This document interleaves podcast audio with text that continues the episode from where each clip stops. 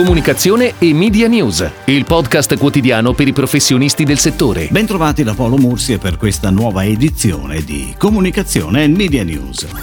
Vediamo quali sono alcune delle disposizioni che figurano nel decreto rilancio per il settore dell'editoria. Cominciamo dal credito d'imposta per la pubblicità, è concesso nella misura unica del cinquanta per cento, con un tetto complessivo di spesa aumentato a sessanta milioni di euro. E questa volta riguarda non solo la carta stampata e online, ma anche le tivù commerciali nazionali e le radio e tivù locali. I sessanta milioni stanziati sono infatti suddivisi quaranta milioni per la carta stampata e venti a favore delle emittenze, che fino alla versione finale dovevano essere solo quelle di radio e tivù locali, a cui all'ultimo momento sono state aggiunte, per intervento del Mise, anche le tivù commerciali nazionali. Naturalmente, se le domande saranno superiori alla capienza finanziaria della norma, si andrà a riparto, e questo apre grossi interrogativi per quanto riguarda in particolare le tivù, dove le emittenze locali saranno verosimilmente compresse e penalizzate rispetto alla nazionale. Una tantum per radio e tivù locali, la misura è rientrata all'ultimo momento e prevede l'erogazione di un contributo una tantum per le radio e tivù locali. Viene istituito presso il Mise un fondo emergenze emittenti locali, il cui valore però non è ancora definito, le richieste iniziali erano di ottanta milioni di euro, verosimilmente sarà di venti milioni. L'accesso al fondo è condizionato alla trasmissione di comunicati istituzionali e per le domande si devono seguire le procedure già previste per i contributi di diretti.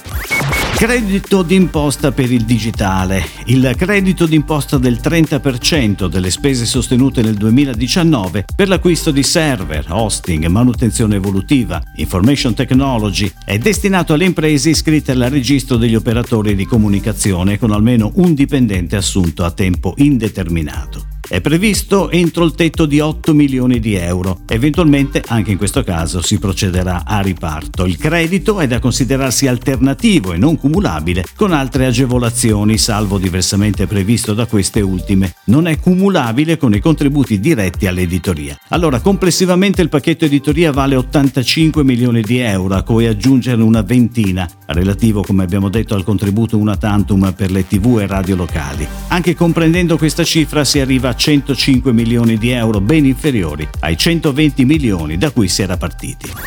Ed ora le breaking news in arrivo dalle agenzie a cura della redazione di Touchpoint Today. I O N, società che opera nel settore delle energie rinnovabili, ha avviato una gara relativa al budget media europeo. L'incarico riguarda planning and buying. Al momento tra le agenzie che lavorano per l'azienda europea del settore delle energie rinnovabili ci sono Starcom, che opera sul mercato italiano, e Vizeum, che ha ottenuto l'incarico nel Regno Unito nel duemilasedici, quando Dentsu Aegis Network ha preso la gestione del cliente in Germania, Svezia, Austria e Ungheria. Nel Regno Unito, dove intanto sono in corso anche la gara creativa e quella Public Relation, era in portafoglio a Mediacom. Si è chiusa la gara indetta dal Consorzio di Garanzia dell'olio extravergine di oliva di qualità per la selezione di uno o più organismi di esecuzione incaricati per Stati Uniti, Cina e Corea del Sud su attività come Public Relations, social media, sito web advertising, strumenti di comunicazione, eventi e altre attività. La gara, per un valore totale stimato di due virgola cinque milioni di euro, era divisa in tre lotti. Il lotto uno, relativo al mercato statunitense, è stato assegnato a Sopexa U S A per un valore del contratto d'appalto di ottocentotrenta mila euro. Il lotto due, relativo alla Cina, è stato assegnato a Sopexa China per un valore del contratto d'appalto di ottocentotrenta mila euro. Il terzo lotto, per la Corea del Sud, ha visto la vittoria di Sopexa Corea per un valore del contratto d'appalto di ottocentotrenta mila euro. Sono i piccoli gesti, quelli che possiamo fare tutti, che ci porteranno verso una nuova normalità. T B W A Italia ha così creato il videogioco Give a Memory per dare il proprio contributo al reparto di rianimazione dell'ospedale di Bergamo. L'agenzia ha ideato il gioco e ha creato l'interfaccia grafica che utilizza le buone pratiche e raccomandazioni internazionali per prevenire il contagio da covid diciannove. I colori del gioco sono quelli aziendali T B W A, il giallo e il nero. Scaricando e giocando i Give a Memory, automaticamente verrà fatta una donazione senza che l'utente paghi nulla. Il videogioco è scaricabile da Gamindo, un'applicazione gratuita che si trova su Google Play e App Store, sulla quale gli utenti si possono divertire con diversi giochi sponsorizzati da aziende che si impegnano ad effettuare una donazione per ogni partita fatta. Con questa nuova soluzione di intrattenimento ad impatto sociale, chi gioca dona senza spendere. Le aziende possono fare del bene e gli enti possono raccogliere fondi.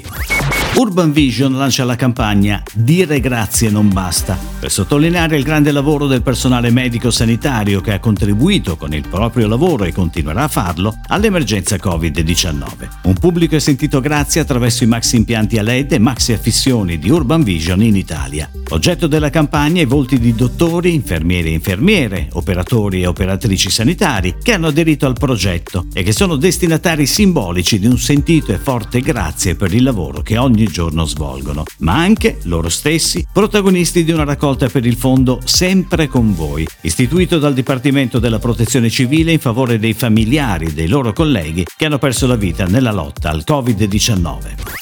In uno scenario come quello attuale, in cui aziende e istituzioni vivono, ancor più di ieri, la necessità di riflettere sul loro ruolo all'interno della società, nasce il premio La comunicazione che fa bene, promosso da Oltre la Media Group, editore impegnato nella promozione della cultura della comunicazione, e E G Media, startup innovativa for benefit con una forte expertise nella valorizzazione della responsabilità sociale e ambientale d'impresa, dal duemiladiciotto impegnata per promuovere la comunicazione che fa bene.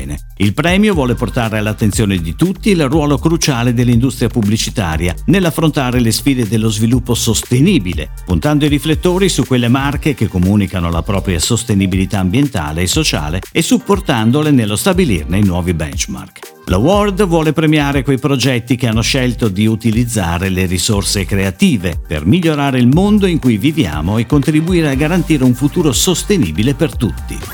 E come sempre chiudiamo parlando di creatività. In questo periodo abbiamo sentito e continuiamo a sentir parlare di vaccini, di terapie utilizzate nella lotta al coronavirus. Proprio per questo incuriosisce capire come le grandi aziende farmaceutiche affrontano il tema della comunicazione. Bayer, una delle principali multinazionali farmaceutiche a livello mondiale con sede a Leverkusen in Germania, ha lanciato dal quattro maggio una campagna pensata per il digital e i social. Lo fa attraverso due dei sei soggetti ideati da Campbell Ewald, agenzia di comunicazione pubblicitaria e marketing con sede a Detroit nel Michigan, e adattati per l'Italia da Wunderman Thompson e narrati dalla voce di Lorella De Luca. I due film, di quindici secondi, mostrano l'apertura a nuovi linguaggi di comunicazione di una casa farmaceutica che in questo particolare momento storico ha deciso di raccontare la ricerca e la continua innovazione che servono per produrre i propri prodotti e portarli alla massima efficienza. E lo fa con un linguaggio molto rassicurante, così poi come lo sono sicuramente le immagini. È proprio in questo momento che le aziende, soprattutto quelle farmaceutiche, devono ritornare a comunicare i propri valori, assumendosi le nuove responsabilità che questo nuovo mondo sta facendo emergere, commenta nella nota Cristina Barbiero, Head of